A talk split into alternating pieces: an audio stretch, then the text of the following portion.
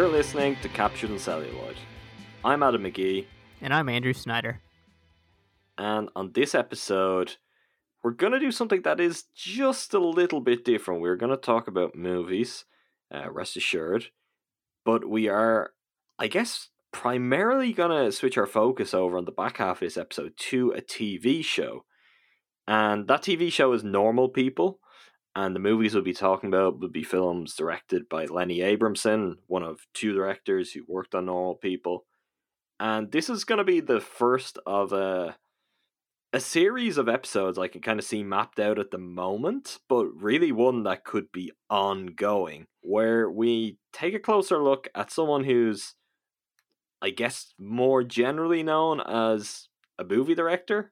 Up until this point anyway, who has made the switch to TV to try longer form storytelling, or I guess just that slightly different approach to making, visual content. So this will be the first of a few. We'll have another one next week, more on that at the end. But first of all, let's get into the kind of conversation that people, they either love to listen to or they hate. Let's hope more love than hate it.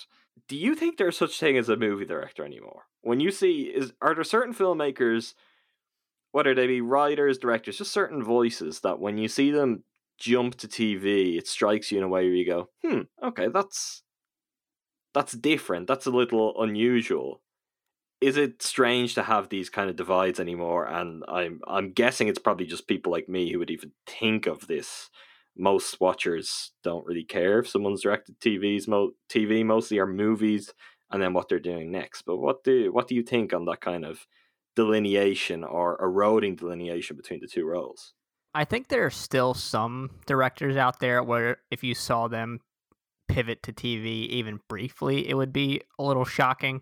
Like if The Irishman had been a miniseries, that would have been something that I wouldn't have seen coming. So I don't think we'll see someone like Scorsese or... Done it. He has? What am I missing?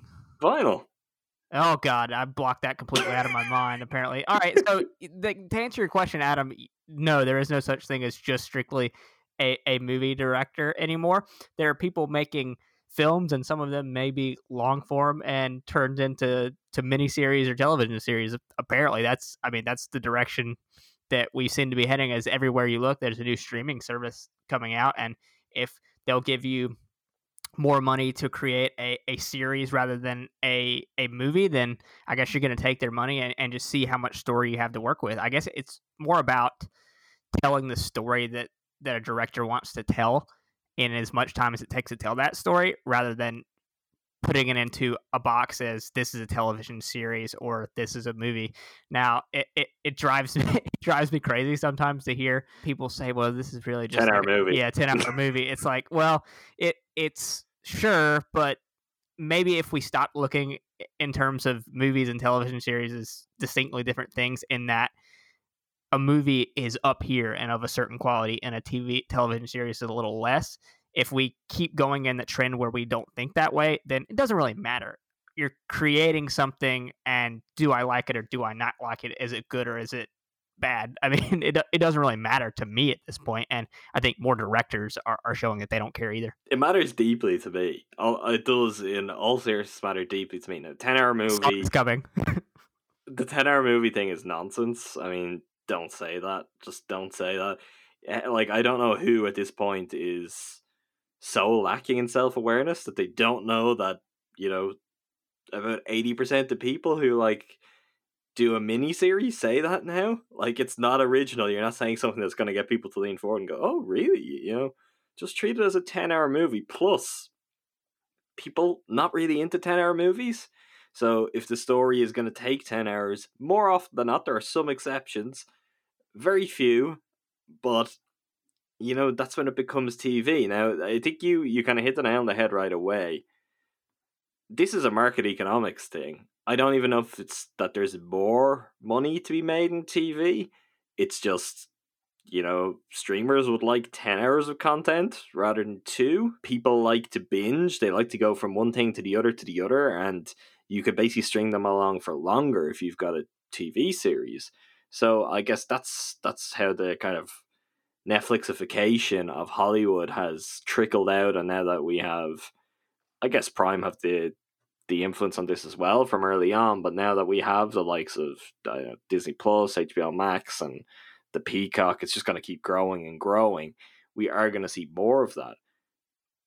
I do think there is still major formal differences, and it takes a really strong command to switch from one to the other and to get it right, because there's been one of the things that I think a lot of people have talked about since, you know, we've got, it's really Netflix. Netflix are the people you point to, but you can get a 12 or 13 episode season of something where it drags, you know, it doesn't need to be 12 or 13 episodes.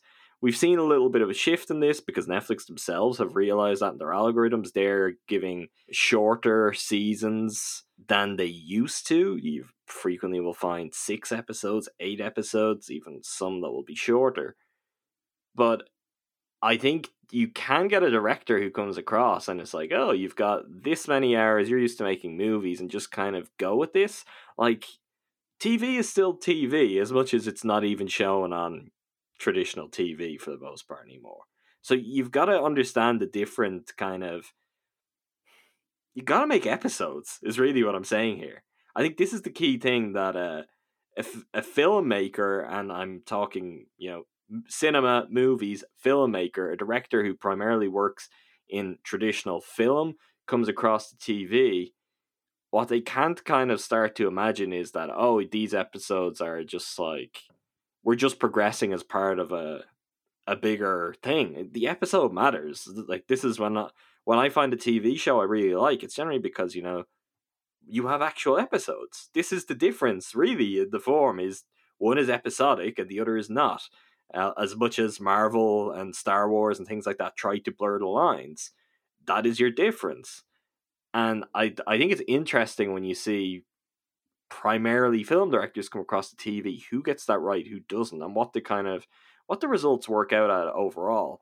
We are at a point where I think everyone is going to do it, everyone's going to try it, and you know what, there may be a lot of directors who they're just better at TV than they are at movies, or vice versa. I mean, that's already, there's some really storied TV directors who I wouldn't be crazy about their movies, or I don't feel they necessarily translate all that well in the kind of what is a small but still a pretty major shift from one form to the other.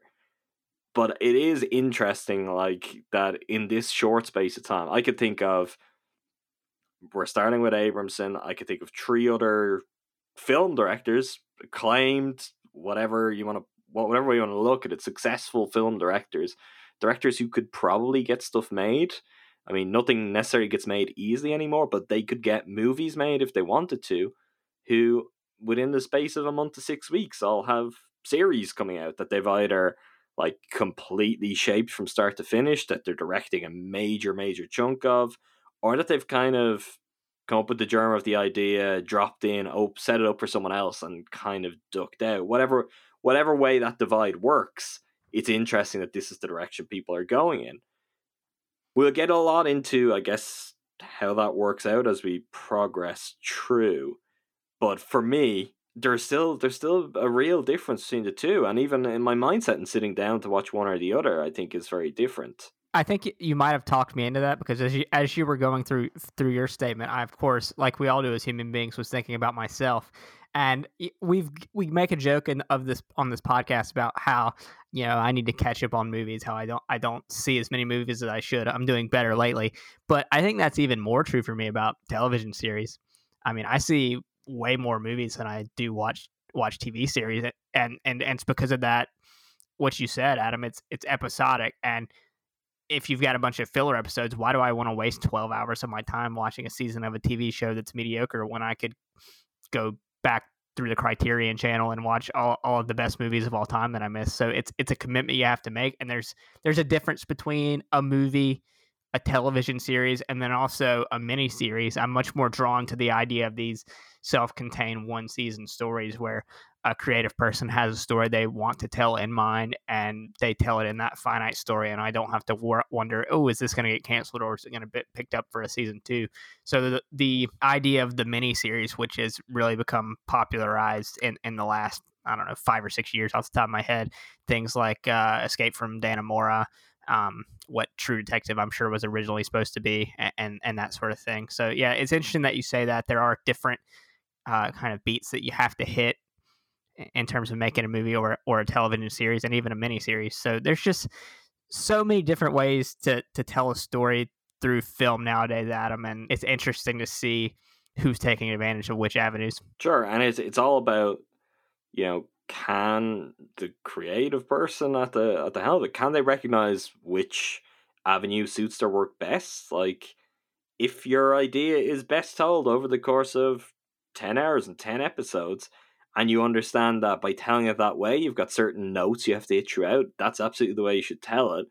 And on the flip side, if it's something that really should be told in 2 hours as one concrete consolidated piece, it's a whole thing, well, then it's a movie. And that's the interesting thing. And I guess on the side of people who are greenlighting and producing this, which particularly with the streamers, it's just, you know, there's a content rush, we need stuff, so a little bit looser than things would ever have been, particularly with networks. You've got more buyers in the market than ever, and that has its own kind of impact on how that works. But it's about producers, it's about writers, it's about directors, and whatever way an idea is conceived, whatever way it kind of ends up packaged together, you got to recognize, okay, well, what is this? Where do I go? What do I start this as? Because, you know, I even think sometimes you get things that are, you know, I'll give an example. I might as well name an example. El Camino. Did you watch El Camino? Adam, I love Breaking Bad still, if not watched El Camino. Yeah. I didn't need it. Does that not say something? Yeah. I mean, it goes back to what you were just saying, is I felt the story was told. If that was a 6-episode new season of Breaking Bad, I probably would have been more inclined to watch it. If it's Jesse's story and they're billing it as Breaking Bad season 8? I can't remember how many seasons of Breaking Bad. 6 or 7 is what it would have been, but I can't remember either. I think your relation to it would have been different. You'd be like, new season of Breaking Bad, I've got to watch that. Where a Breaking Bad movie, and like Vince Gilligan's an immensely talented writer and a really, really accomplished director, that, like, I don't think that's a movie. I think if anyone watches that, it's not what a movie is. Maybe some people will think I'm just talking nonsense here and being like, what do you mean it's not what a movie is? What's the difference? But it's shapeless in a way that is very, oh, we've got this amount of time to tell our story, and we're doing this for this particular audience rather than this function. Like, there's something about that is interesting to me. I'm curious, the Sopranos prequel movie, which was originally supposed to be out this summer. I don't know what way. It's obviously HBO's thing. They may just show it on HBO. I don't know if they planned a theatrical release.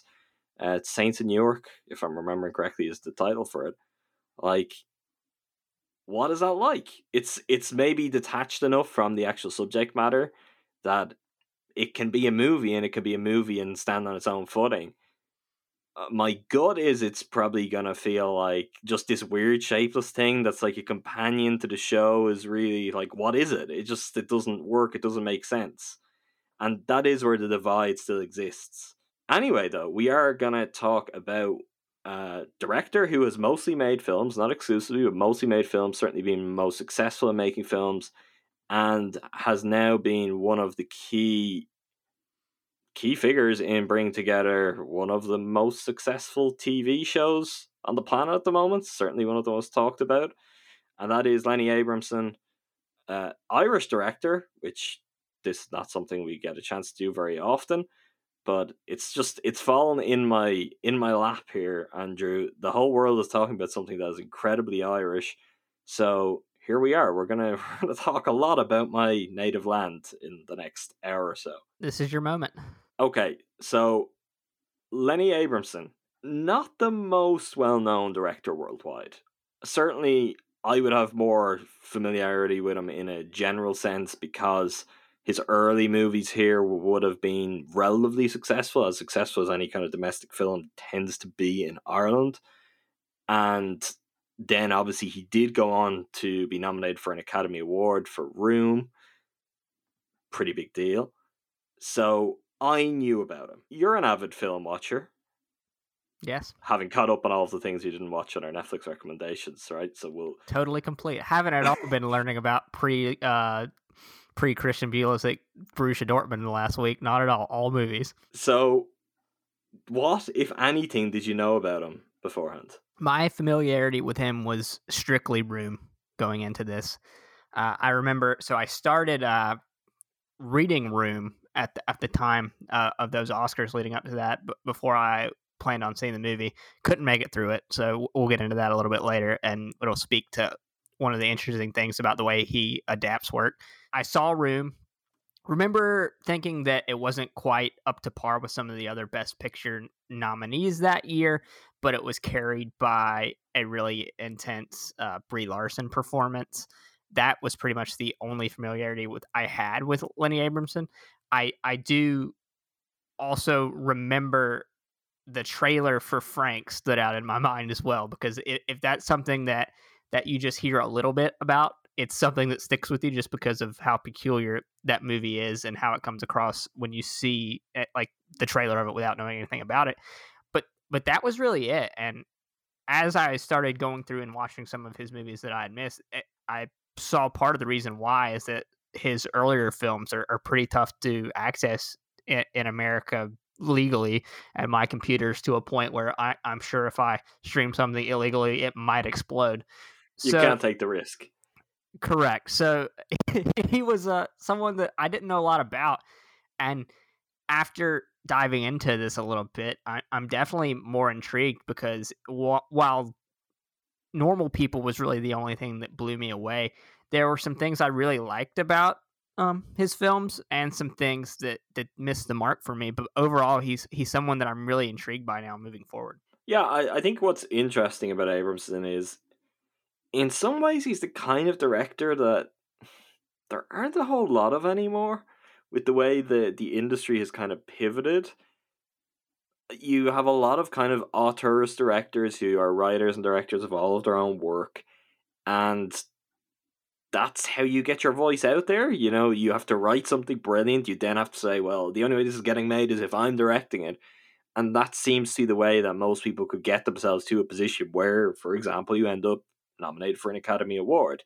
Where Abrahamson is kind of like, I don't want to put it, the term sounds disparaging, it's not meant to be pejorative in this context, but he is like a director for hire.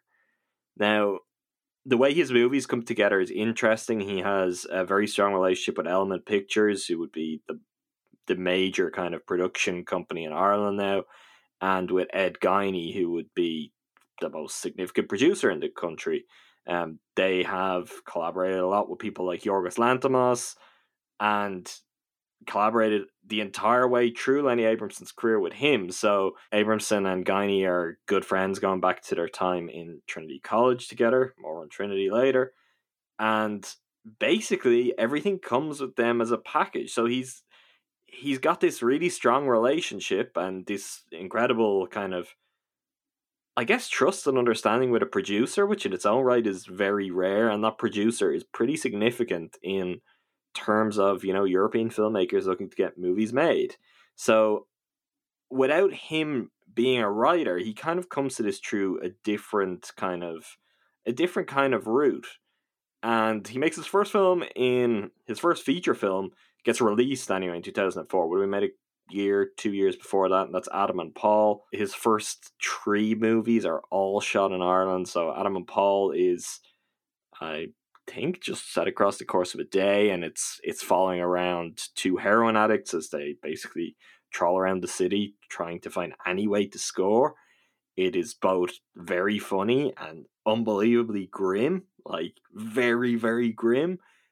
A very kind of a strange but impressive tonal mix and balance that you don't see very often, and I think would maybe leave a lot of people not too sure how to feel about it, but it's certainly doing something. It's a pretty impressive film just in terms of how it handles everything it's got going on there. So that was his debut, was pretty well acclaimed here. He then went on to direct Garage, and it is Garage. I mean, you may have thought it was pronounced differently, but it's Garage. Just to get that on the record. I feel personally attacked. Well, I can only personally attack you, but I'm sure there's other people listening too. But Garage is a movie then, which again, I guess takes him to putting Ireland, his native country, under his lens. In this case, looking at a much more rural story. And I guess the ideas of isolation and something of the split that still exists in modern Ireland, where you've got some very rural areas where people can live very different lives to what you will see in his other movies, which it's interesting, even I think the direction his movies have taken, because you can really see the pieces of Normal People in all of them. I mean, he has a really urban movie, he has a rural movie, then his next film comes in 2012, again, shot and set in Ireland, What Richard Did, which is an adaptation of a book, which was a loosely fictionalized account, novelization of a story that was very big news in Ireland around the turn of the century, very early 2000s. The Club Annabelle case, as it was known, about a group of privately educated rugby-playing young men and a tragic event. I've just realized I should probably pare back on the details there, so not to spoil that movie in case anyone wants to go and listen, but a tragic event that happens involving all of them. That was, again, I think in terms of filmmaking, a step up for him, also really, really well acclaimed, and that gave him the freedom to move on to something that was a little bit more ambitious and certainly more strange, that being Frank, a 2014 film with Michael Fassbender, Domhnall Gleeson, Maggie Gyllenhaal, Scoot McNairy. I don't know how to describe Frank for people who just don't know. I'm guessing you had no familiarity with Frank Sidebottom, the character with the papier-mâché head. You would be correct in guessing that. Right, so there's a cultural element there too, but there was a kind of a visual familiarity to people UK and Ireland with that movie, we'll say, that would have and did add a level of kind of, I'm talking modest, it's a very strange movie, it's an indie movie, but a level of commerciality that wouldn't have been there otherwise.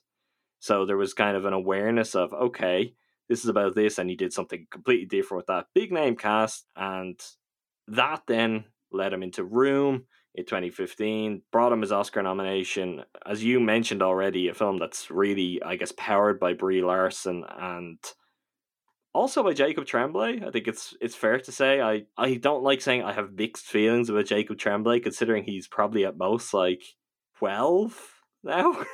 But he's got a very specific screen presence that I think was maybe best utilized in Room, and he was certainly the right fit for that.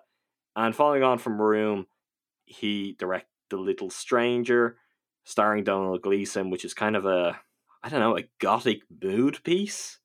Like a period set gothic ghost story of sorts. Do you think that's a fair way of describing it? That's the perfect way to describe it. It's also a weird kind of showpiece for Domhnall Gleeson in a way that I didn't really see coming. And I don't know how to describe it without spoiling it. It's just very strange. I have mixed feelings about that movie too. It's just, it's really tough to describe in one phrase, but gothic ghost story, sniveling white guy story as well.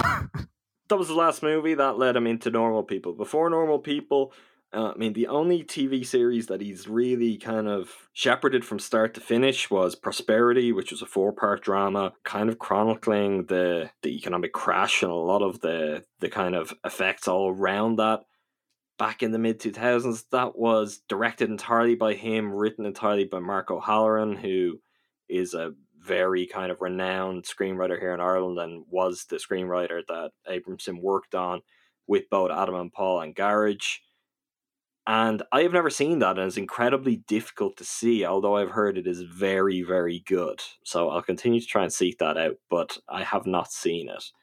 So he has done some TV before, but this is someone for as much as he may not be a household name, certainly compared to some of the other people we're going to talk about in the weeks ahead who have dived into directing TV but have mostly worked in movies, this is someone who was an Academy Award nominee, and this is now where he finds himself. Your overall impression, so I know you've watched a few of his movies.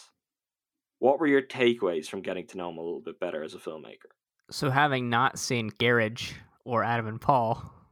Wow, even saying Garage is a struggle for you. It is. See, This is interesting because I would struggle to say it the way you say it. Garage. Ooh, I don't know what to do. Anyway, what I found from watching the selection of movies that I have seen from him is that I think he succeeds most when his stories are centered on character rather than plot. And we'll get to that, I think, with Normal People later. But my favorite of the ones that I watched throughout the last few days was What Richard Did. And that it was telling a specific story about a specific group of people and a specific type of person. And it really focused in on Richard and his group of friends, the rugby schoolboys, for lack of a better term, and really made you feel like you were a part of their world. And it's very specifically about these types of characters. And it was a type of person that I didn't have too much familiarity with, not being from Ireland. I mean, I have the kind of cliched version that I have of Americans, but not this particular story. So that was really interesting to me, as it was hyper-focused on those characters and tells a story about when privilege goes from harmless to harmful based on, the events you discussed. I think in this movie, we were talking offline, he really works well with actors and when he's molding those characters. I mean, he pulls great performances out of Jack Rayner and then also Lars Mikkelsen, Mikkelsen, whatever. You know how this goes with pronunciation. Mikkelsen. You were there. Perfect. Who I only remembered from House of Cards, actually. He plays the Russian president Petrov in House of Cards. He is Mad's brother as well. Oh, wow. Well, there you go. I should have probably seen that just by the name and that they have the same face. But other than that, I thought he has a knack for pulling those really specific performances out of actors when he has those fully rounded characters. And I also thought he accomplished that in the first half of Frank, when the story is mostly focused on spending time with this weirdo group of idiosyncratic musicians and a wannabe who's trying to get into their world. I think it's actually a kind of a fun and interesting movie. And then the third act of the movie kind of dives more into plot and is trying to be a little more self-serious and tell a quote-unquote important story, and that's where it veers off course. So it's tough to really talk about him broadly because I have conflicting thoughts about his movies. I think he's done a lot of good work here, and there's a lot of stuff that just doesn't really land for me. I think he's a really good director, and I think he's a really good director without necessarily all of his work. It's not even landing for me, just being what I'm into, I think is a part of this. Like, I love really visual kind of bombastic filmmakers, and he is not that kind of director. He has these brief moments where there's just these flourishes where you go, wow, okay, so that is in there, he can do that. But I think a lot of the time his style is very restrained. And that isn't a bad thing, because I think often the best of his movies comes out from his ability to know when the direction should be really restrained. And that even comes out in Normal People. I think he, to me, seems like, and anecdotally, anything you read from anyone who's worked on him, he seems like an actor's director. And he seems like someone who will almost universally get great performances, if not like career best-ish performances out of some of his actors. Now, a part of that does obviously depend on the material as well, but I think there are multiple instances where you're like, okay, he's tapped into something really different and interesting with that person, maybe not elsewhere.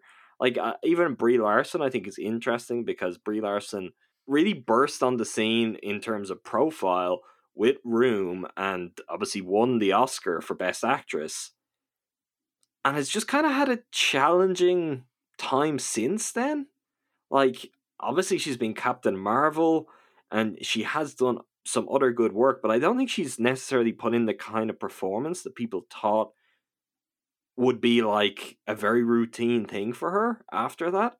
Maybe it's too soon to fully judge that, but I do think there is something that he seems to have helped her to bring to the screen in that particular movie that is of note. And you mentioned kind of just the character base. I think the more personal the work is, I don't necessarily even mean that it's like he can relate to it personally, but the more you can view the story like through the prism of, okay, this character. We're zooming in on this character, and plot isn't the main thing. I think the more personal it gets, the better.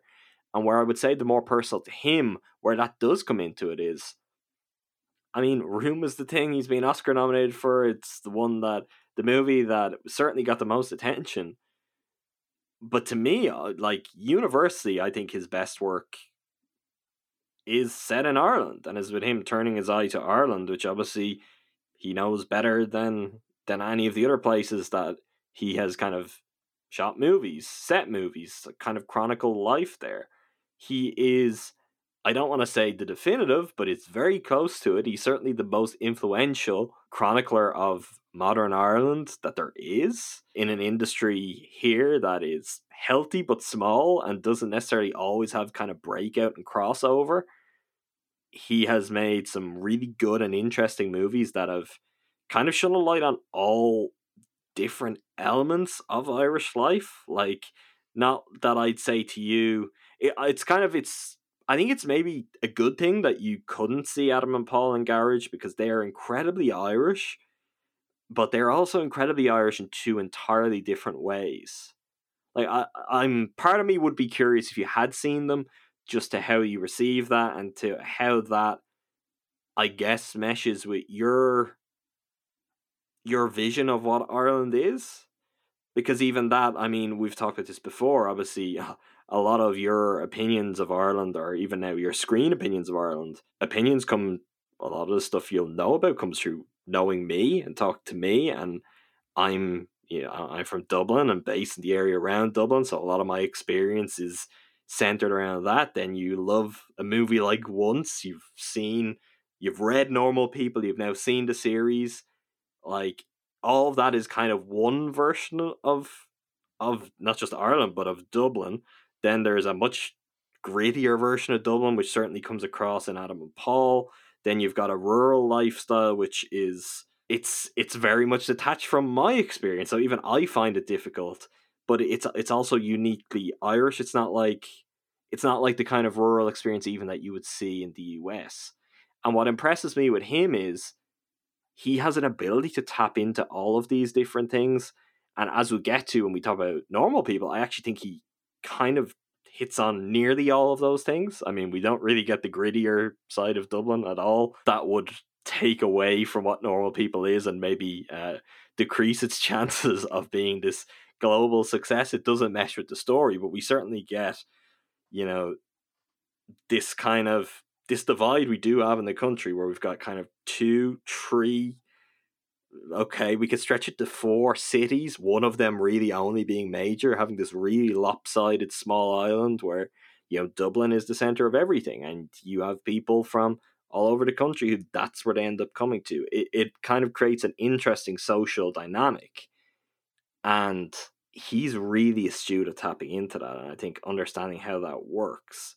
So for me, part of that is interesting, because, you know, this is what happens really to any non-American filmmaker, certainly from an English-speaking country, whether it's the UK or Australia.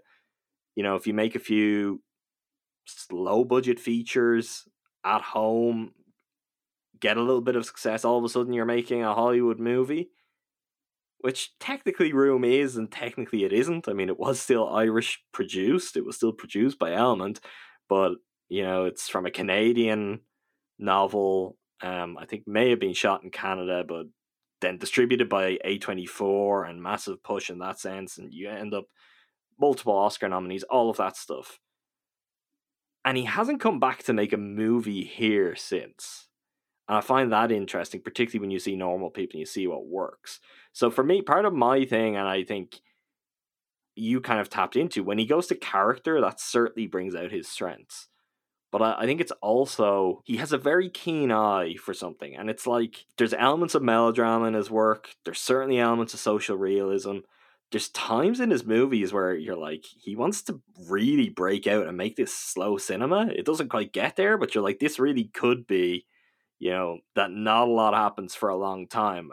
I think something that Normal People has been praised for, and is maybe even more unusual in TV, and particularly TV where episodes are like 25 to 30 minutes long, is the camera just frequently holds and lingers and stays in a space and just basically witnesses and enjoys the people it's looking at, that's not all that common in TV, but it's certainly a feature of his movies. Like, he's not afraid of taking time and taking a path with it. I was flicking through the various IMDb pages for his movies, and something that I would never put any stock in, but it's just kind of interesting to see, well, how is this person, like, just how is this being received, particularly outside of Ireland?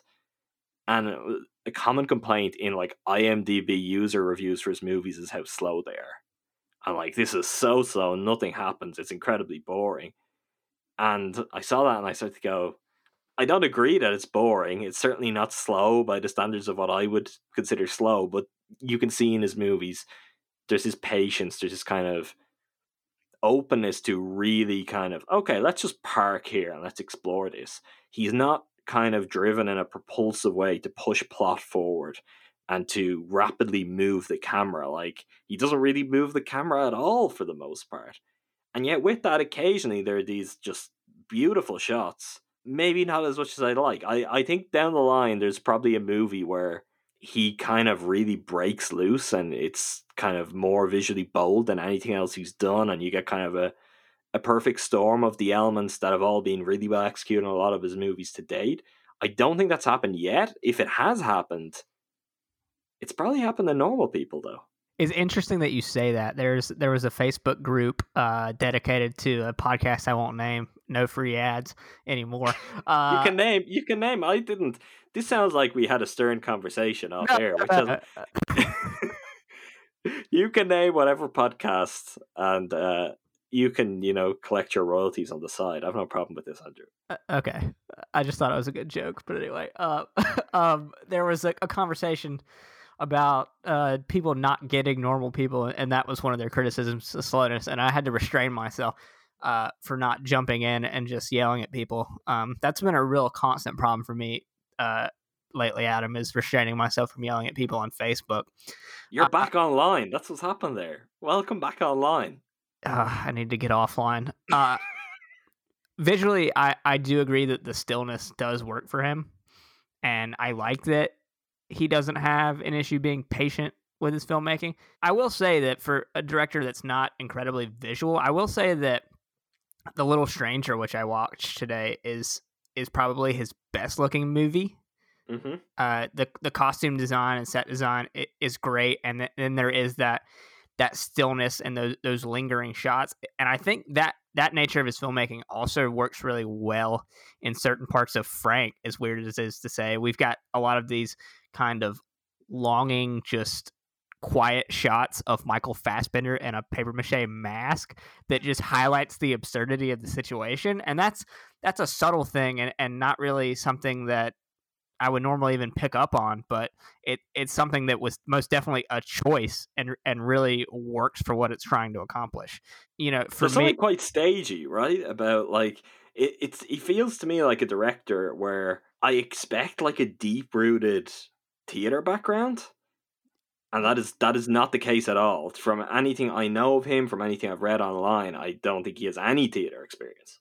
That is really interesting to hear you say that, because that's one of the things that I kept thinking while watching The Little Stranger today in particular, is that this feels almost like a play that we've been kind of dropped in on. Another thing, I was reading earlier today some kind of breakdowns about Room, and I feel like I didn't give him enough credit the first time I saw it for some of the decisions he made. I mean, the way that the room itself is shot when it's coming from the little boy's perspective rather than Brie Larson's perspective, or the shot from the end of the film when they go back to the room. I mean, when it's through his eyes, it's almost not quite as compact and small, because it's cavernous. Like, it's one of the opening shots of the movie, right? Is him on his back, yep. And it's like looking out through the window, and I mean, yeah, it's entirely... this is interesting because it's something I'll even come back to in Normal People. I think one of the places where he really seems to kind of make distinct and conscious choices is in terms of perspective, and how exactly am I going to communicate perspective in a visual sense. Like, there's a very specific choice in Normal People that I think is maybe because you see so much of it, and he sets the tone then for episodes later even that aren't directed by him. But it's to me, it's his boldest visual choice, but it again comes into perspective. Like, there is, again, though, I think this maybe speaks to the kind of director he is. And it's probably something that even I do appreciate, and even talking about it more, I start to appreciate it more and more. But it's just not my, it's not my go-to.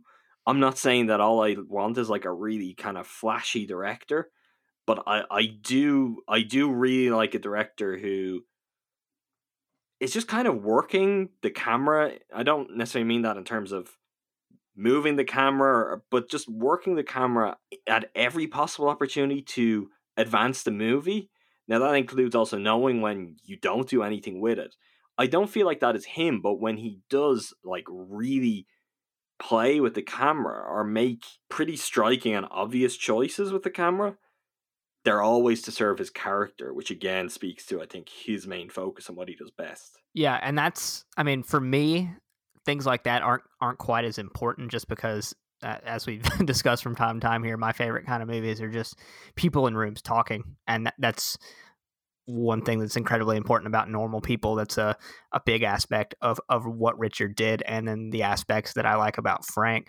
So when he's just going about it that way, I think he really shines. And I also think that he's someone that is kind of partially subject to the source material that he has. When he's got something great to work with, he can come up with something great. And it's interesting. I would, if he had found a writing partner that he really worked well with and collaborated with frequently, it would have been interesting to see what types of original stories he was able to tell, because when you do have to adapt something, that can be a difficult challenge to really leave your stamp on it.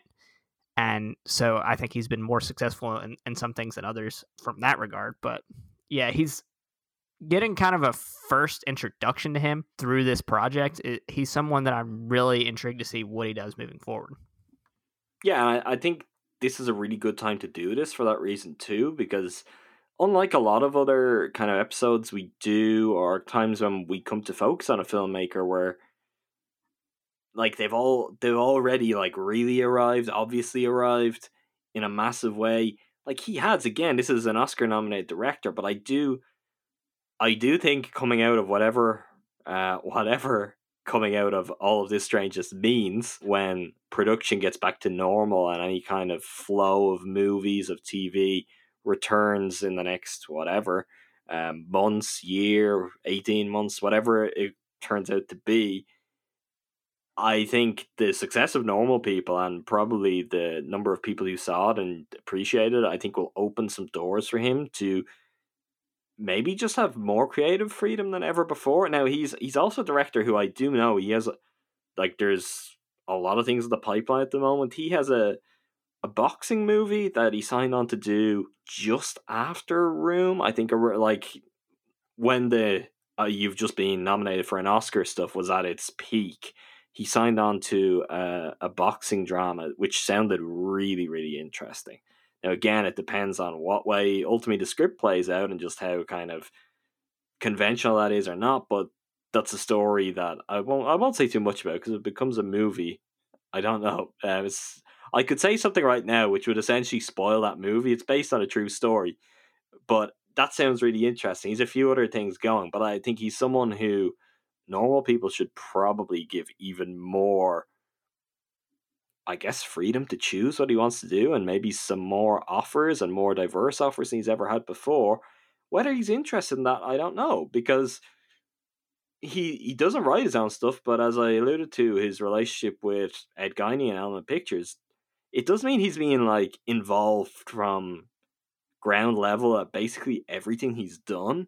So he has been able to exercise a kind of creative control and authorial control that directors don't necessarily always get the chance to do.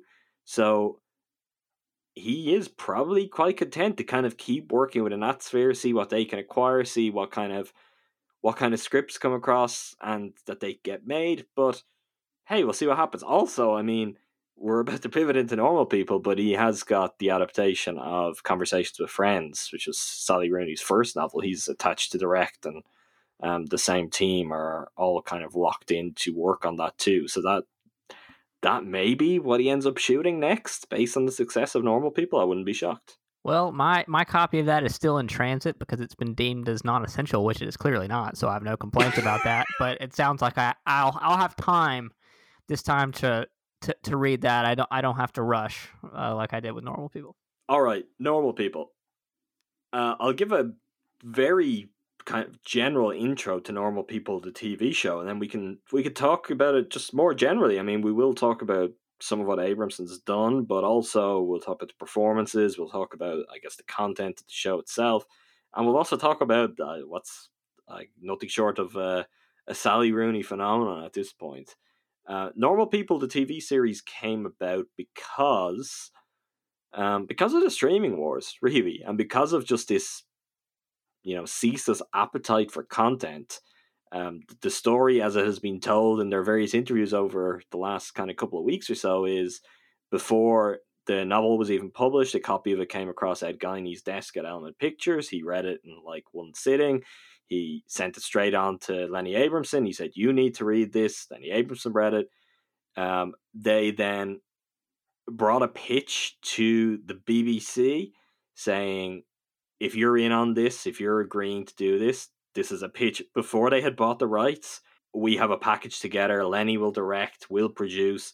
Would you show it?" The BBC said yes. They went back to Sally Rooney with a package that was pretty impressive, which said, "Okay, here's, Oscar-nominated director, BBC guaranteed to air it," and they ultimately won out in what would have been a very competitive bidding process for the rights to that book.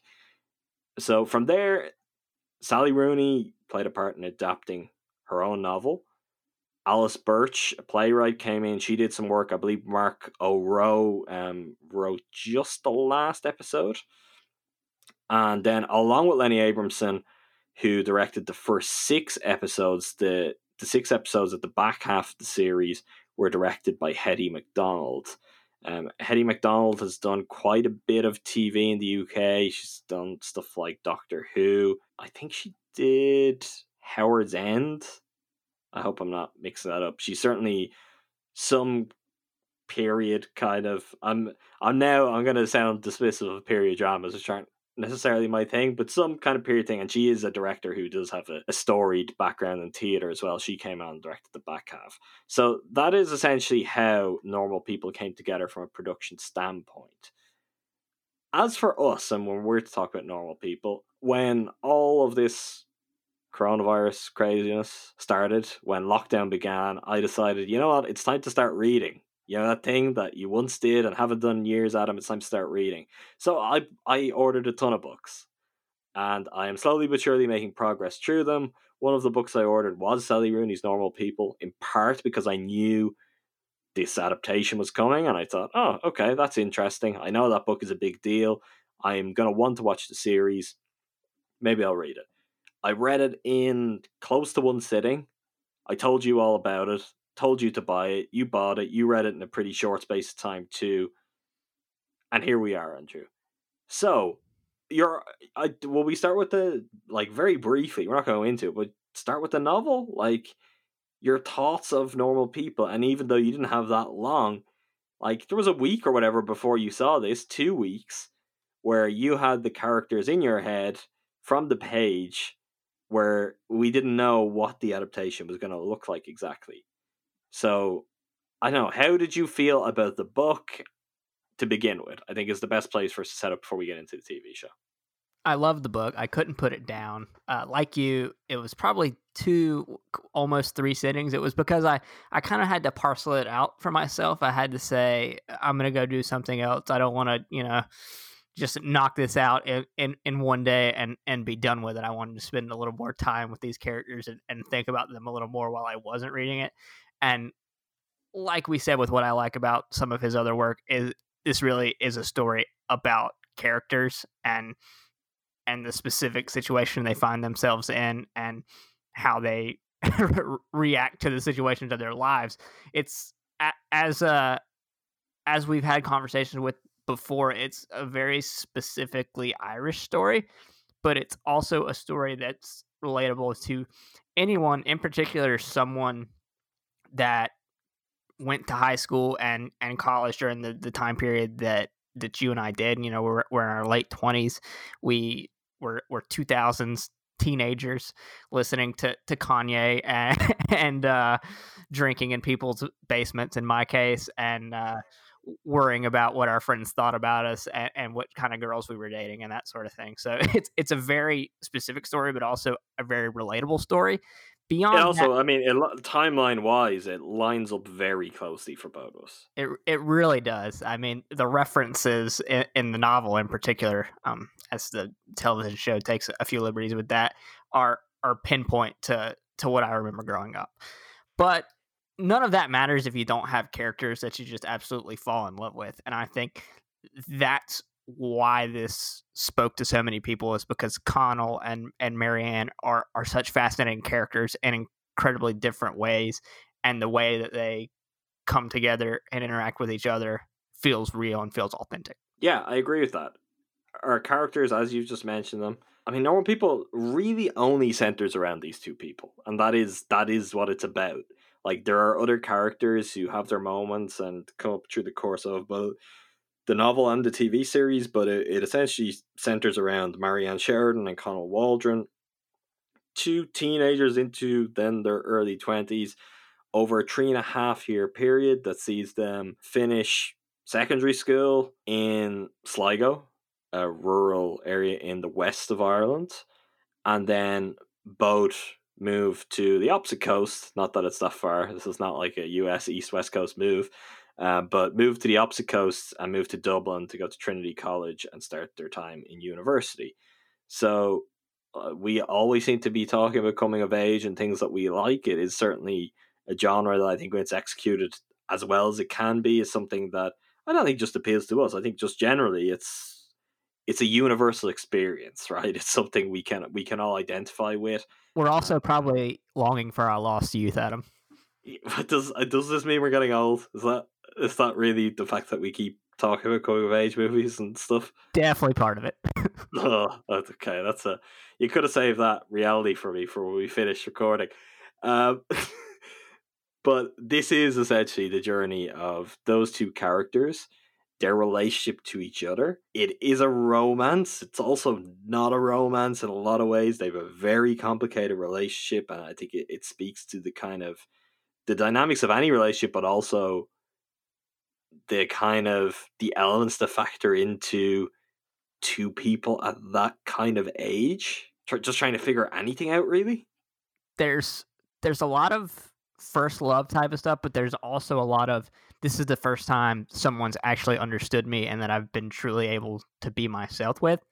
It's like when you really realize that, oh, someone gets me. Is, for a lack of a better term, it's kind of that whole thing. So I feel like as we go through the novel and their romance develops and undevelops and so on and so forth, you still get the sense that no matter what, these are two people that need to have one another in their lives. So even if it wasn't a romance or a love story, it's really, like you said, a story about relationships and friendship and an inside and outside of a romance. Yeah, they figure themselves out through each other. Like, that's kind of the true line of this, and that happens in a variety of different ways over a period of time where I guess both of them change in terms of who they are, how they feel about themselves, about others, I guess their own confidence, their own comfort in their surroundings and their own skin, all that stuff kind of plays into it. And then kind of being balanced on top of all of that is, you know, the intensity of their own bond and relationship and the feelings they have for each other, which... not an easy thing to balance. There's a lot going on at that kind of time in people's lives, and in this particular case, even more than the average. Okay, that's kind of an intro. So, to get into some more detail, I don't know if we're gonna... are we gonna spoil this? Like, are we gonna talk specifically about the end? I'm not sure if we need to.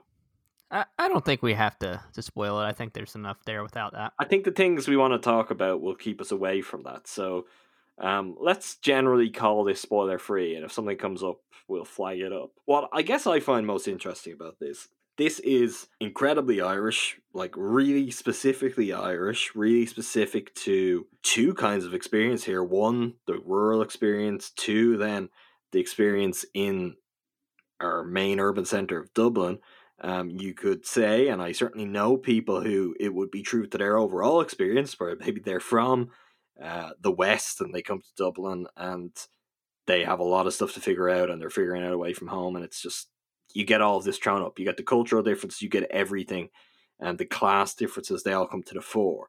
So there's a lot of that going on here, and I just even think in terms of the way they speak to each other, the way they process emotion, their feelings. I'll be careful what I say. I don't know who listens to this, Andrew, so I won't get into too many autobiographical specifics.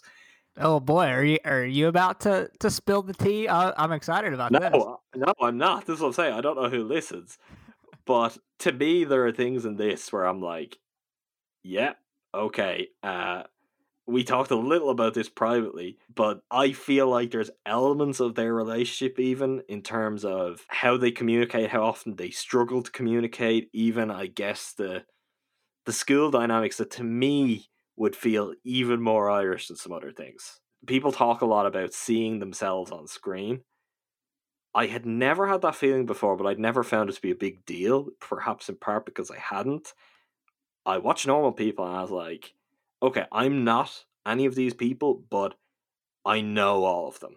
I know all of them. I could put names to who they are over different periods of my life. I know the places they're at. And that, to me, was something quite striking and unusual, and certainly kind of, I guess, emboldened my relationship with the show. Like, to me, this is the best portrayal of modern Ireland, particularly as a young person, that has ever been captured on screen. So where I come at that, even more so than the book, is I see this thing that is super specific and, like, in theory should have a really small audience.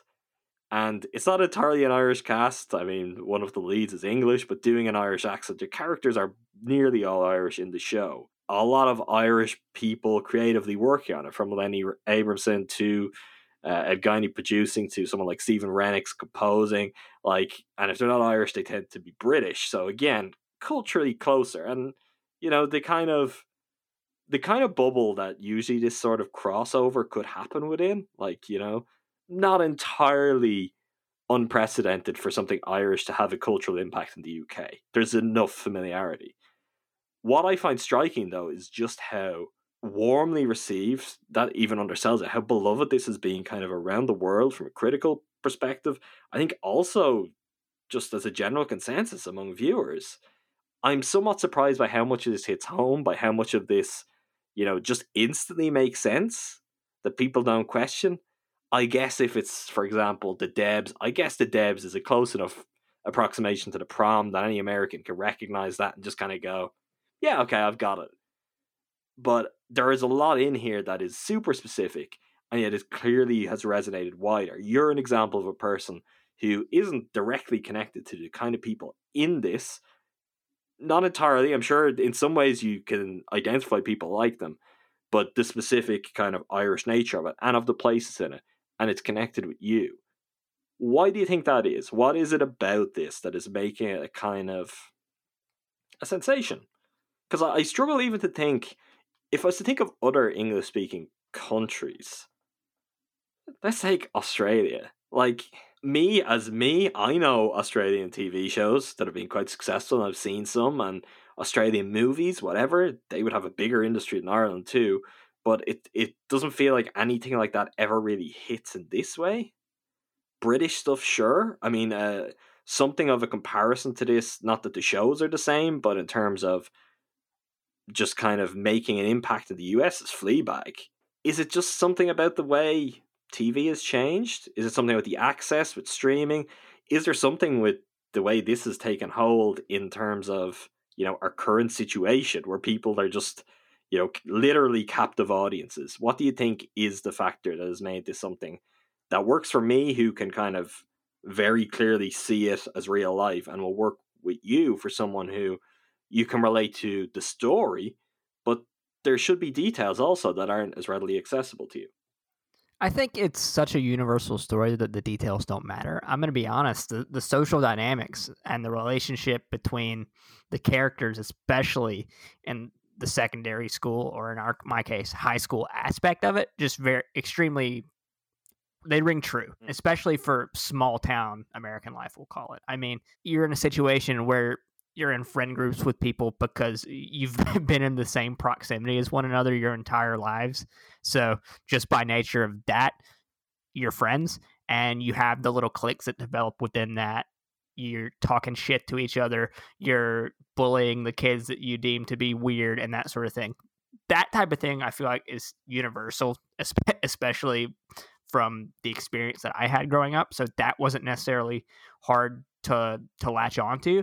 And the little details didn't really matter, that they're playing Gaelic football rather than American football or baseball in my case, that they're going to their prom and they're able to drink legally. That was a big thing for me. That was the only thing that didn't ring true with me there, because, you know, at our prom we had to go into the parking lot and pull a fifth of the cheapest liquor you could find out of a backpack and take swigs. What's legal drinking age in the US? 21. See, it's 18 here. So that makes sense. Yeah, so that those were the only things that really didn't hold up with my experience. But especially the way the male characters interacted with one another really rang true, because, I mean, there are so many times where I find myself in a situation listening to a joke or listening to a conversation and regretfully participating, or just as a bystander not saying anything, because you don't want to be the one that's an outcast and going against the grain, and you may be uncomfortable with some of the ideas that people have, especially in this show towards some of the female characters. But in the social hierarchy that is high school, that is secondary school, it's like you're so deathly afraid of being noticed for the wrong reasons that it dictates every aspect of your personality. And that's one thing that was shown through Connell in particular that rang true with me. So universal story, just with little details here and there that make it uniquely Irish. And I enjoyed being able to identify with everything and recognize everything, but also pick up on those details that were new to me. I find that really interesting, and it also makes it all the more impressive for me, because I think there's a lot then that would probably go unnoticed by most viewers outside of Ireland, and not in a way that's they're missing something, or that the story doesn't feel quite as richly textured. They've kind of tapered back on the class element, I think, compared to the book. I don't know if you feel that's true. Yeah, I do feel that was highlighted much more in the book, or at least approached in a way that made it more obvious. There is they had one kind of explicit conversation addressing it in the show, which I don't think there is.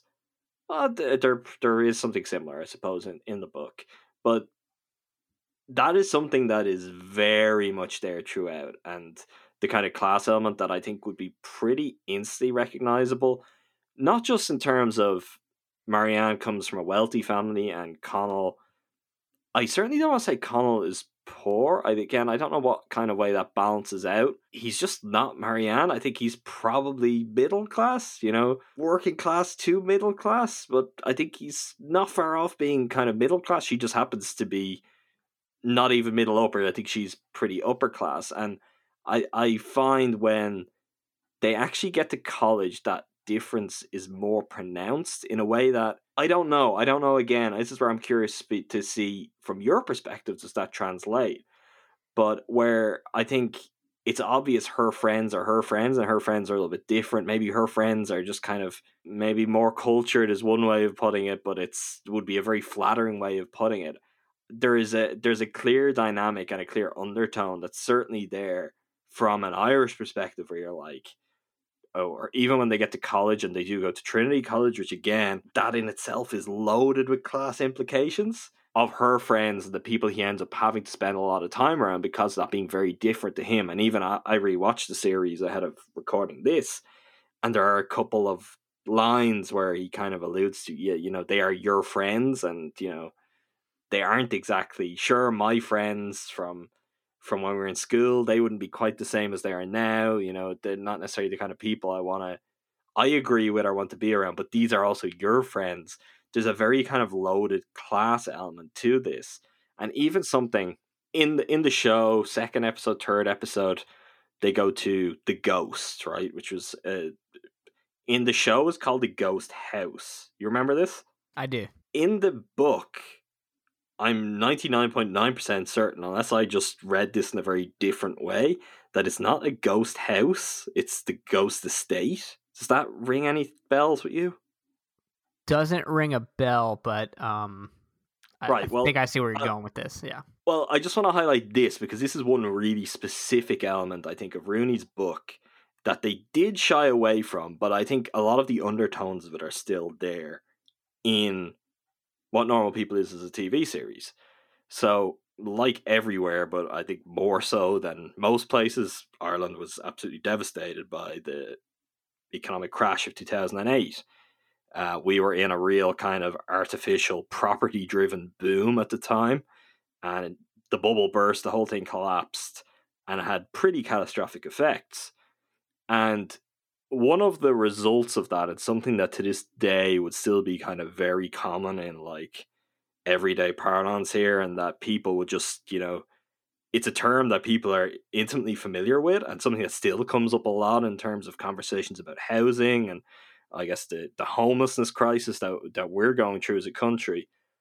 But there were all of these housing estates just, you know, in places where under normal circumstances you may not have been building houses. If like developers didn't have access to just endless money, they may not, for example, in Sligo have been building like just tons of, you know, 3-bedroom semi-detached houses where people were going to move because the industry may not have been there to deal with it.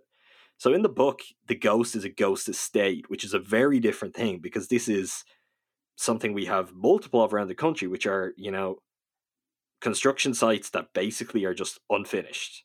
They could be houses that are like 80% done, houses that are like, looks like a house, looks like it's finished, but it's not finished inside, and they're just laying there dormant.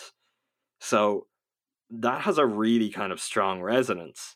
And the movie that becomes The Ghost, which almost seems to imply like a haunted house, like, oh, it's just an abandoned house. Which, it's fine for the TV series, and it probably takes a layer that doesn't need to be there for your average viewer. But I think the only reason I bring that up is that is just the kind of detail that was there that really kind of speaks to, you know, capturing not just Ireland, but these characters' version of Ireland, you know, and particularly even when you get Connell and he goes to college and it's a struggle for him, and it's, you know, there's a part of that that's relatable wherever you're from. And it's, you know, he's working, I think in the show, they have him working 2 jobs at one point. Sure, that's relatable. He's in college, he needs to pay for things. But there is also an extra undertone to that. There's extra details of where she lives. So I'm really impressed with how it's so packed with like real, real specificity as to the Ireland that the characters grew up in, the Ireland that they're navigating, but that it also just really functions normally. It functions fine. Like the friend group, what is your take on that when they get to college and the dynamics, and a lot of the people particularly that seem to kind of swarm around Marianne? To you, does that just come across as like, oh, she's kind of, because she's pretty smart, she ends up in a social circle that's filled with these kind of like faux intellectuals that everyone comes across in college, which part of that is true, but I think there is another element at play here. To me, other than Joanna, most of the friends that she kind of falls into at Trinity are a lot like those ghost estates that you're mentioning, Adam, is that they're all on the outside. They look pretty and nice. They look finished on the outside, but there's no substance there. And I think that does come into play with sort of the political undertones that the book has more than the show. I think that might be that, you know, on the page, Sally Rooney's political leanings might come across more and might have been more important to her when writing the book rather than people trying to get a TV show that might have broad appeal made. That could be part of it. I know she was heavily involved, but obviously things translate differently from the page. Well, I also think, as much as I can still see with a character like Jamie, and like there's still lines about, you know, we're not all, you know, the spawn of millionaires or something, I think Connell says to him at some point, and his accent alone is a clear like social marker to me. I'm like, okay, I know I know where he's from, I know a lot about him. That may sound like kind of strange and judgmental, but accents in Ireland are incredibly varied for the size of the island. This is probably something that just doesn't occur to people. I don't know, maybe it does. I sound different to Connell, right? Yes, for sure. And I feel of all the people to talk accents, we've talked a lot about your accents over the years, so this is appropriate. But there's a real element, particularly in Dublin, of, you know, accents as social markers. And someone like Jamie, I can hear him speak, okay, that's telling me something. But I think the kind of thing that they do well in the show is he needs to be an asshole and he needs to be a certain kind of person. And they translate that, I think, particularly to American audiences in a certain way with the kind of political views that he comes out with. And his appearance. Aren't necessarily in his appearance too, but they're not necessarily all there in the book. And there's some of the people around them, and you have like the free speech thing with the Nazi guy coming to Trinity. That's not exactly like that in the book. It's not entirely invented, but it's not exactly like that. And then later Jamie makes a comment about Asians, and I think like, okay, they have found another way to like effectively communicate something, but in a way that is probably speaking to a wider audience, which those kind of details are interesting. Maybe that sets us up perfectly to look at this as an adaptation, because it's a notoriously difficult task, particularly when a book is like a smash like this one was, and this is a global bestseller. And usually when that happens, people end up disappointed by a screen adaptation. Characters aren't how they imagined them. Significant changes are made or cuts are made to just make it work coherently as something on screen. And I guess some of the details I just mentioned there even point to it. I feel like, and this is incredibly impressive because Sally Rooney was so involved and seemingly did like pretty detailed first passes on everything, specifically the first 6 episodes she had written before any other writers were involved. She had gone to write them for screen, but considering she has never written for screen before, I'm kind of bowled over by just how well this was adapted, and then by how well the 2 cinematographers who worked on the show and Abrahamson and Hetty MacDonald actually managed to get it across. Because this to me is a rare instance where book is great, series is great, you know, there's a case he made the series, they're different things, so you don't need to get into better, but there's a case he made that the series is better, and I feel like that never happens. And that speaks to, they understand this was something different, they've got to pay respect to it, they've got to recreate what worked for people, but they've also got to tell it in a completely different medium. And to me anyway, they nailed that. Do you agree with that, first of all? And if so, what do you think are the key elements to that for you as someone who had read the book? What was it that when you actually saw it you said, yeah, this works because they managed to take this from the book and do this with it? So one thing that I think was incredibly important was that the dialogue from the series very closely matches what was in the book. Like, some scenes are shot for shot just conversations that they have in the book, and I think that goes to keeping that authenticity and making it feel like it holds up to what you remember in your mind. Now the rest of it, I won't say that exactly every piece of the setting matches up to what I was imagining when I was reading it, but when seeing it after the fact, it all fits. It's making an adaptation that's so well known. It's like putting a puzzle piece together with a blindfold, because what you imagine as a reader might not line up with what someone else imagines as a reader. So it's like you said, it's a pretty difficult task to accomplish, but it all does fit incredibly well. That goes back to Sally Rooney's involvement, like you were saying, just keeping it so close to the source material. And then it goes down to casting as well, in that you have to nail Connell and Marianne to make this successful. You have to find that quietness and reservedness that Connell has on the page, and you have to find that snarky, free spirit, loner kind of mentality that Marianne has.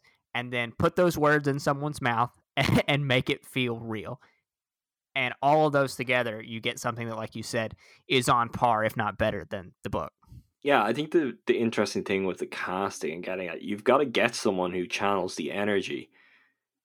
You're also never going to get someone who can do it exactly as it is in the book, because the book is not written with, you know, with actors in mind, and certainly with like unknown actors as we essentially have cast here. And I think the thing with that is, whenever an adaptation comes, you've got to find someone who gets the spirit of it and really works, that people will look at and say, yeah, that's the person. But then you've also got to kind of let it go with who they actually are as a performer and as a person, and let their own energy come into it. And I kind of think in this case, I don't know, maybe you disagree, I found Marianne to be much more confident from the beginning. Like, she's coming out with cutting lines right from the off. Like, the first scene is she gets into an argument with her teacher, which isn't a scene from the book. And like, she's for everything that's going on with her life, which is something they do make some changes to. Not entirely sure why in terms of her mother, but they do make some changes to just the specifics of her home life. But I thought her character comes across as kind of sharper, more blunt, more direct, more assertive right from the off. On the flip side, I actually think Connell on screen is captured by Paul Mescal with an element of vulnerability right from the start that then makes the progression of his arc all the more convincing as the show goes on. I don't think, and something that even I've seen in some of the discourse, whether it's people talking about on podcasts or it's reviews, I don't feel like he ever comes across as the stereotypical star athlete in secondary school in this, like you would generally get in, you know, High School Story, and it is American Football Star. Like, people gravitate to him, but he's not asking for it in any way. He's magnetic in a different kind of way to what it feels like in the book for me. And that made, I guess, some of the more difficult and darker places he gets to later on more convincing, because you can see just, you know, you can see the vulnerability right from the start. I don't know, is that just me or if you think I'm off the mark with that? But I think both of those things could well align with just, okay, you get Paul Mescal on set, what's his character? Okay, how do we mesh this with Connell? How does this change it? And then you get Daisy Edgar-Jones, and it's like, okay, well, what does she do? And I think maybe part of that dynamic is those slight tweaks in how both characters come off from the beginning. It doesn't change who they are overall. It actually maybe makes it seem more real. You know, we get a gradual progression. There's other things that they progress and kind of other ways that they evolve. But there's a kind of a core element that's certainly present in both from start to finish in the TV series, maybe more so than in the novel for me. I don't think you're far off there. I think I felt Connell's vulnerability in the book most of the time, but I do think that it is highlighted on screen a little bit more by Paul Mescal. In terms of Marianne, your point about her being a little more confident, I would agree with that. I think in the novel initially, it's almost like it seems like she's a little more victimized by the way she's treated by the kids in school in particular, where on screen, she's dishing it right back out from the start, and there's a confidence there, and she doesn't need their approval, and she doesn't care about their approval. So there's a little bit of a difference there, because she knows their asshats, and that she doesn't need I can't remember the female character that is the leader of that type of Rachel. Yes, she doesn't need to be liked or to be friends with Rachel. She doesn't care what Rachel thinks, that sort of thing. So going just into even more detail on Connell and Marianne, but Paul Mescal and Daisy Edgar-Jones as the two leads, as I mentioned, I mean, essentially unknowns. They are unknowns coming into this. I think it's safe to say they are no longer unknowns. They may well go on to have very big careers. I mean, the way the show is set up, something we didn't mention, I guess, is that the novel is kind of alternates between the two characters' perspectives from chapter to chapter. So we really get to know both on an equal footing. And although they don't entirely follow that structure on screen. There's a general shape of it in terms of, you know, an episode here for that person, episode here, then some episodes that are really both of their episodes. But this is, to me, very much a two-hander. Like, there may be some people who feel like one character comes out more as, you know, it's that person's story, it's that person's show, or one way or another, or that one actor steals it from the other. But I think both are putting in really incredible performances here. Really memorable performances too. Importantly, kind of separate from what they're doing individually, they just seem like a perfect match. They're like, they mesh so well together, which this is like integral, like more than even just casting the characters individually. It's casting two actors with that kind of chemistry. I believe how it actually progressed was they found Paul Mescal and they said, yeah, that's Connell. And then they went through a pretty arduous kind of process to try and find Marianne and find the right person. And I believe he had pretty significant say in that, because Daisy Edgar-Jones walked in, read with him, and when she left, he was like, yeah, that's it. That's the person. And maybe that's how you have to do this. You have to kind of find one and then let that person play a pretty significant role in it, because they have to have a more than believable chemistry. I mean, the chemistry drives the show. We're like quite a long way into this episode and we haven't even touched on, you know, we'll get to the romance of it shortly, but it's a pretty racy show, it's safe to say. Yep. And that's certainly driven a lot of the conversation around it. But central to that is then you've got to believe these two characters, these two actors actually have a real connection, a really deep connection. And that happens in a way that it's not too easy to recall so many other examples of two people just appearing on screen, clicking with each other, both putting in singularly and then collectively putting in performances that are mind-blowing, where you come out the other side and you're like, these two people could be really significant actors. They could also be not just significant actors, they could be stars. Like, there's a difference in that. And I think both of these people also have star potential. What are your thoughts on the two performances? Yeah, I agree completely, because they both have to accomplish things separately, but also together. There's Connell's quiet kind of awkwardness as he adjusts to any situation he has, whether he's the most popular person in school or he's a social outcast. He still has that same quiet demeanor where he's processing what's going on around him and doesn't quite know how to react to the world. And then she has to be first the biting, sarcastic social outcast, and then the girl that every guy wants to be with and every girl wants to be friends with once she gets to Trinity. So they kind of have to balance two different types of performances. And then, like you said, their performances together are particularly important, and that's shown when they're having conversations and flirting with one another and arguing with one another, that they have that chemistry and that they have that connection, and that these are two people that just need to be in each other's lives. And Paul Mescal and Daisy Edgar-Jones do a great job of putting all that together. And then, like you said, there's the physicality of everything. And it sounds weird, but it's just like the way that they interact with one another during these sex scenes has to feel authentic. And all of those scenes, they feel romantic, they feel intimate. They're also a little awkward and true to life, and that every single time, not everything's going exactly as planned, and they just knock it out of the park. And like you said, as you're watching this, you're thinking, these are two people that I'm going to see on screen for the next 30 years, because they're just like magnetic and incredibly easy to watch. Yeah, it's not even kind of fully transitioning out of talking about the performances, because it's very much tied to those two actors still. But let's talk a little bit about that, the portrayal of love, of romance, of sex on screen in Normal People. It's funny, this is where in the US this is a Hulu show and it's all available, like one batch, go binge from there. In the BBC, they were showing it.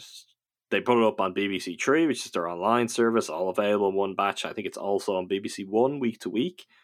Here in Ireland, it's on our national broadcaster, RTE.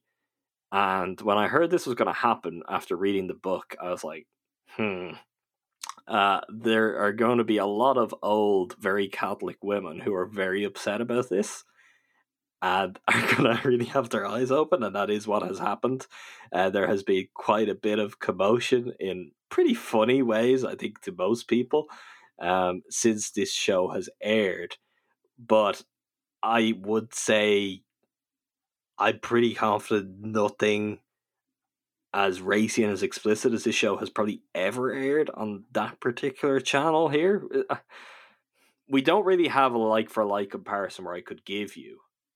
But there is, I mean, it's almost like, imagine if this show was on at like 10 p.m. on ABC. That's kind of the comparison. It's like this show has just been dropped compared to the usual kind of programming that would be there. Not quite. It's not quite the kind of the sanitized network TV, the model that there is in the US, but I think that might be the closest approximation to explaining that. So it has caused something of a furore here. Having said that, I think this show does something really, really difficult and really, really impressive in that it kind of covers all angles of what they need that to be. They need people to be able to say, are those scenes like, are they romantic? Are they sexy? Yes. Are they also like really mechanical and not that at all? I think the answer is yes. This took me in the rewatch particularly. I guess because like I have memories of it. I've seen it. I know exactly what way they're going to frame it, what way they're going to put this together. Like sex and the relationship between the two of them play such an outsized role in the story that the first time you see it, you're like, well, how exactly are they going to do this? And, you know, like, are there going to be episodes where that's just it? That's the episode almost? Second time watching it, I was like, it's actually pretty incredible how little is shown in the way this is framed, particularly early on, which I think is a testament to Abrahamson, that you could both say, like, this is pretty kind of graphic and very much upfront about everything, but it is also holding everything back in a way that's kind of, I don't know, almost respectful of the character's privacy and the moment that they're in. There's a very strange balancing act, I think, that you kind of need to tread with this, and I'm kind of blown away by how it seems like they've done it. They're pretty economical with everything, I'll say. Like they're not entirely. There's one episode, I don't know, maybe you could even have a guess at what number. 4? I'm having a tough time. Maybe not 4. There is one episode, we'll say in the 3 to 6 range. Might even be 6. It might even be Abrahamson's last episode, where there's like 10 minutes. I don't even think it just feels like that. I think there might be 10 minutes to almost open the episode that are exclusively scenes of them having sex or naked in bed or whatever. And then like the last 5-ish minutes of the episode has a lot of that too. Like it's not chickening out of it in any way. But yet, I don't think it's being excessive. Like, it's not. There are shows where there could be one sex scene that it's like, whoa, okay, that's really. I don't know. Maybe it's because it's so central and it's so deeply rooted in the characters, and most importantly, and I think something that like maybe hasn't always been communicated when people talk about it, because there's an element of the conversation around the show which is just like, whoa, those scenes are doing a lot of character work, a lot. And they're telling us about where those people are, the relationship between them, also kind of how their lives are progressing. I mean, there is legitimate changes across the course of the show. But I don't know, is it that it's almost normalized because they don't shy away, and there are plenty of instances throughout the series, but I think there are shows where there could be one scene and I'm like, okay, this is like pretty jarring, and this is like purely there for titillation, which is certainly not the case with normal people. Right. And I think having read the book, we're probably a little more conditioned to understand that this is necessary for the story and for the development of their relationship. It's not like a show that I love, Adam, Game of Thrones. saved the last season or whatever. We won't get into that. I can't get over that, unfortunately. Yeah, I've been thinking about it lately because we're in quarantine and I have nothing to think about. I thought about rewatching it. I said, no, I can't. I'll get to the end and get pissed off. Can't do it. But there's a lot of times in that show where nudity or sex was really, let's just say it was just thrown in there for the sake of doing that. They were like, this is HBO. We can do whatever the fuck we want. We're going to have this gratuitous nude scene for no reason. Love most of the show. That's just a fact.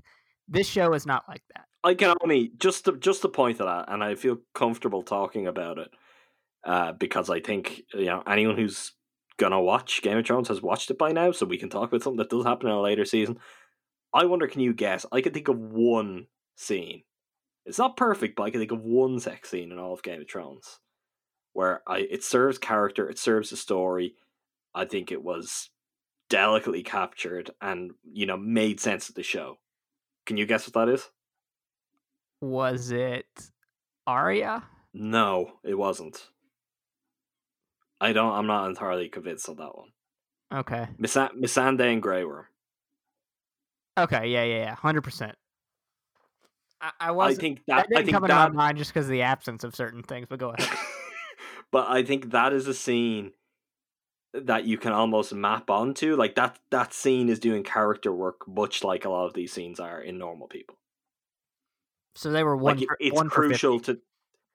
Well, yeah, pretty much. It's crucial to their relationship. Look, part of that is HBO, and it's what you said, and it's also, that's a driver for people to watch shows. I think let's make no mistake about it. And it even is in this case. I think they're not likely to be too disappointed that it became a talking point in any way. Because let's face it, lots of people are going to tune in as a result. That's a feature, but I think it manages to do something in this show that you rarely see happen. Now, maybe part of that is it's not all that common that any kind of movie or TV show has to rely on those scenes to advance its story and to make its story and its characters believable in quite the way that this one does. So maybe you've got to figure that out in a different way. But I just think the work they've done with that it's so central to this just working as a success. And it's not like if we were doing a spoiler episode and we were talking about our favorite scenes or key scenes throughout, they're not scenes we're going to talk about. And yet they probably are the most important for how they're executed and how it then informs everything that's said before and after them, essentially. I think it's part of the intensity of their relationship because we get a lot of that from the conversations they have and the things that they're willing to share with one another that they won't share with anyone else. But then there's that also the intense nature of their physical chemistry that is something that keeps bringing them back together because they make note several times of it's not like this with other people. You and I have something special that we can't replicate anytime we try to somewhere else. And in Mary Ann's case, trying to not necessarily replicate it, but replace it through other means based on relationships with people that have certain proclivities. You can see that when you watch the show, people. But yeah, a lot has been made also about the intimacy coordinator that they had.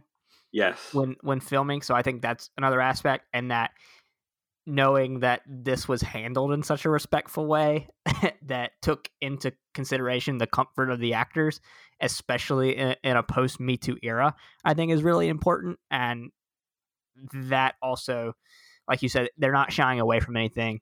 It all serves the characters in the story, but it's not gratuitous.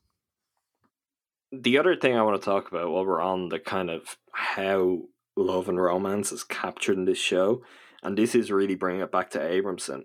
And I think one of the more interesting things he's done, it's not a massive thing. It's very simple, but this feeds into even how you were mentioning, perspective and how Room looks different depending on if we're seeing it through Brie Larson's character's eyes or Jacob Tremblay's eyes. This being a story about two people, and yet you've got these other recurring characters who are important, and they themselves inform the story and they feed into the characters and the journey they go on. But it is essentially just about these two people. And we talk about, the break in terms of structure in the book where you've got, chapter from this person's perspective, chapter from that person's perspective. And it's how do you capture that on screen? And what the show does, and particularly does in the first half, When Abrahamson is directing, I do think it is the best directed. Maybe my favorite episode is in the second half, but I think the overall consistency, the best direction, certainly comes at the front. And it does establish a tone that is obviously continued beyond that.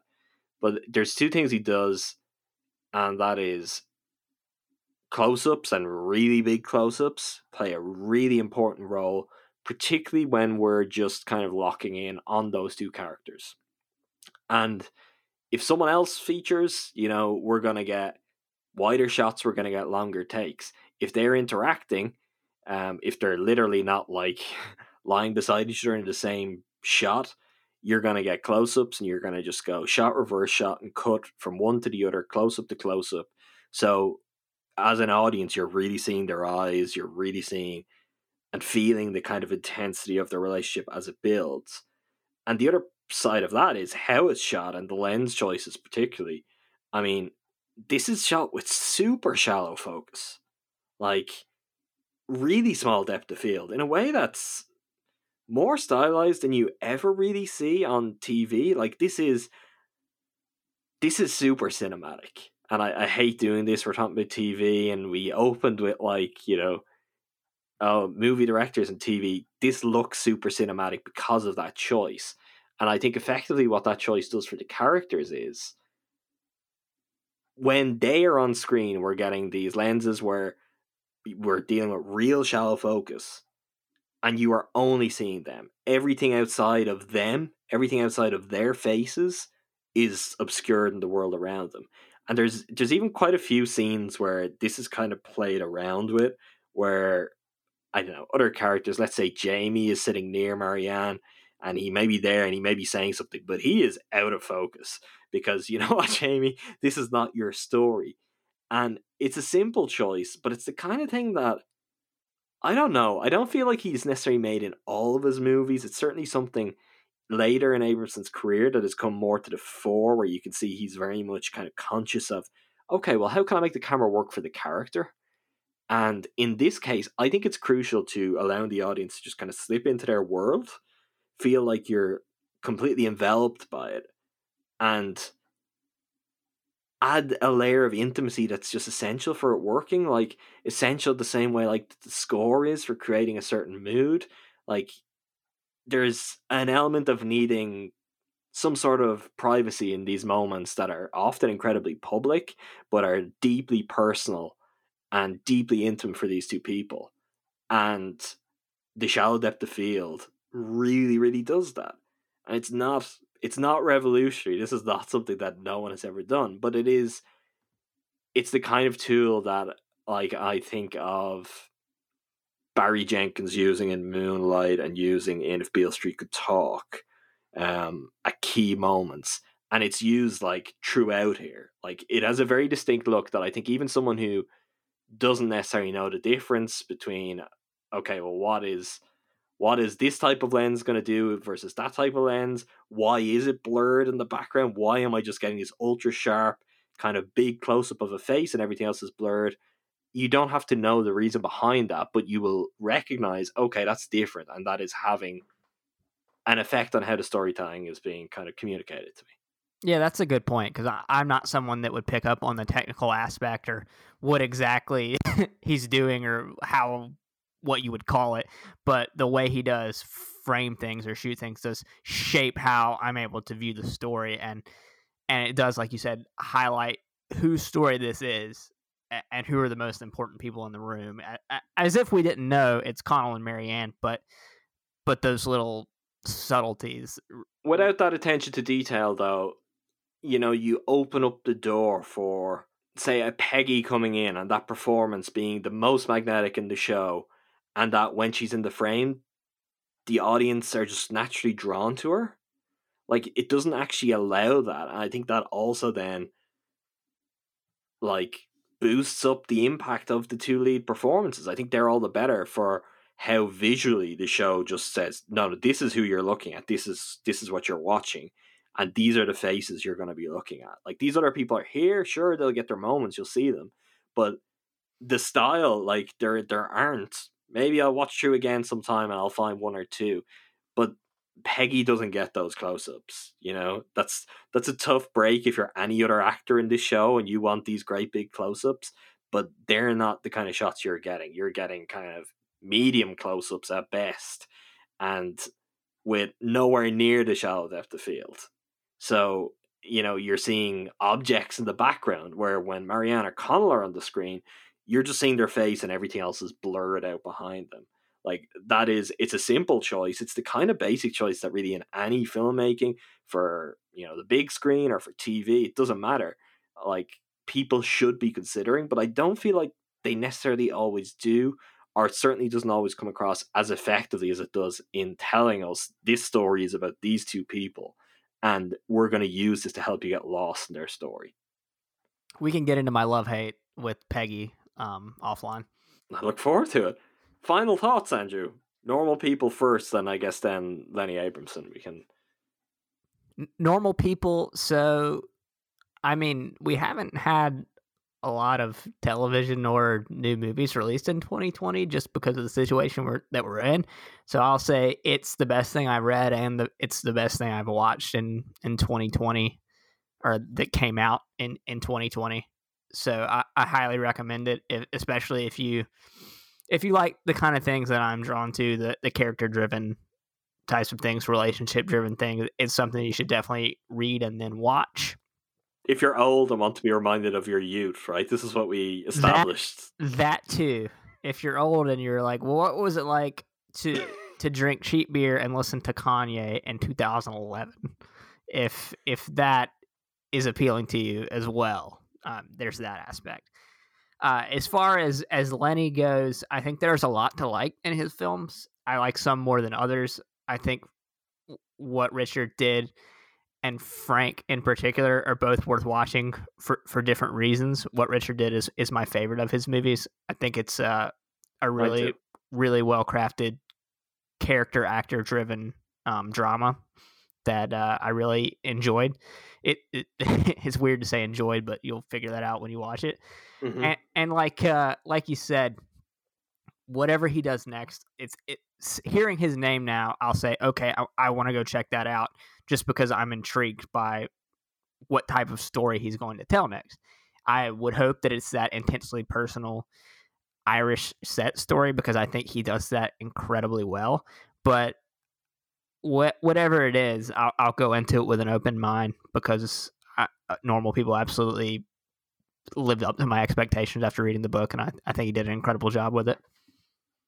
Yeah, the thing with Abrahamson is, you know, he's not a writer-director, he's a director, and as much as his role in developing these stories is more extensive than a lot of directors generally would have the luxury to in his kind of position, he is reliant on the material, and if he got the right material and the right kind of writers want to work with him, he could have an incredible career, and the kind of career that I think doesn't really exist anymore. You know, the kind of career in the 70s where you'd have, like, I don't know, a Sidney Lumet kind of character, who they were versatile, but really they were just great at locking on characters and great at getting the best out of actors. Like, Lumet is a director who brings the best out of actors. There's a lot of Cassavetes in what Abrahamson wants to do with his movies. I mean, I don't think it's any knock that he doesn't necessarily always successfully emulate Cassavetes. Not sure anyone does these Cassavetes, but these are the kind of figures that I think you can see, okay, like, there's that kind of path to a career for him. And I'm very curious to see what happens next, when now he's not just, you know, oh, someone who, when you're doing up promotional materials and you're doing up trailers, you don't now just have from Academy Award nominee Lenny Abrahamson. You also have, you know, any article, any profile, anything related to anything he ever does again. And now, in addition to him being Academy Award nominated, we'll also have, you know, director of Normal People, because that's the kind of success this has had. And look, we haven't even got to the time of year when, you know, awards and everything will come into the conversation. Maybe timing is just wrong and that won't work out, and TV awards are their own very strange and unpredictable beasts, but I wouldn't be shocked if there are awards, you know, to come for Normal People. We'll see on that. As for Normal People, I just think it's thoroughly engrossing. I find it deeply relatable the fact that you also find it really relatable and there's no barrier to that speaks to just how good it is, that it manages to be something so specific that I think for someone outside of Ireland that you could introduce you to a world that is different in some ways, you know, something that is new, something you certainly don't see on screen much, may never have seen on screen before. That's one thing, and yet it does that without it being entirely foreign to you where you can't grasp what you're watching. It's anchored by two unbelievable performances, two actors we could be watching and things for a long, long time to come. And it is not just probably one of the better TV shows of this year, it's one of the better shows I can think of in recent years. It's really a pretty special work. Something we haven't mentioned really at all also is like the episodes super short. Like, this is how TV should be made. On our old podcast, we used to talk about TV more. I think this is a conversation we had, and I know I've certainly, anytime, even in real life conversations, I talk to people about TV. It's like, you know what's good? 30-minute dramas. Make more of them. Yes. Wholeheartedly, especially for my lazy ass. All right, that does it for this episode. We are not done with directors mostly associated with movies working in TV, because we're going to do what's essentially our second episode in what will likely be an ongoing series of these next week, when this is going to shock people who know Andrew Snyder. But we are going to take a closer look at the films of one Damien Chazelle, director of Whiplash, La La Land, First Man, also Guy and Madeline on a Park Bench, which let's hope we can get. Let's hope we can track that one down. And more recently, The Eddy. Chazelle has directed the first two episodes of The Eddy, I believe, a 6-part miniseries on Netflix. Very much musical in its spirit, not entirely musical in terms of song and dance, but music plays a major role in it. Jazz plays a major role in it. This is kind of tried and tested territory for Chazelle, something that Andrew has loved. And neither of us have watched any of it yet. We will watch for next week. We'll talk a little bit about that, and we'll talk about Chazelle's movies. Are you excited, Andrew? I'm very excited, Adam. I will very likely watch Whiplash and the final two episodes of The Last Dance in very close proximity to one another. So who knows what kind of mindset I'm going to have towards leadership coming into next week. All right. Until the next time, make sure you subscribe to us on wherever you get your podcasts. You can follow us on Twitter at Captured on Sale. Likewise, like our page on Facebook. If you wish, if you're enjoying the podcast, if you like this episode, it's the first one you listen to, if you've listened to a few episodes, feel free to go and leave us a rating, review wherever you listen to podcasts. Spread the word. Tell people about it if you're enjoying it so far. Until next time, stay safe, everyone. Thanks as always for listening. Thank you, Andrew. Facts, experts, and science over conspiracy theories. Thanks, Adam.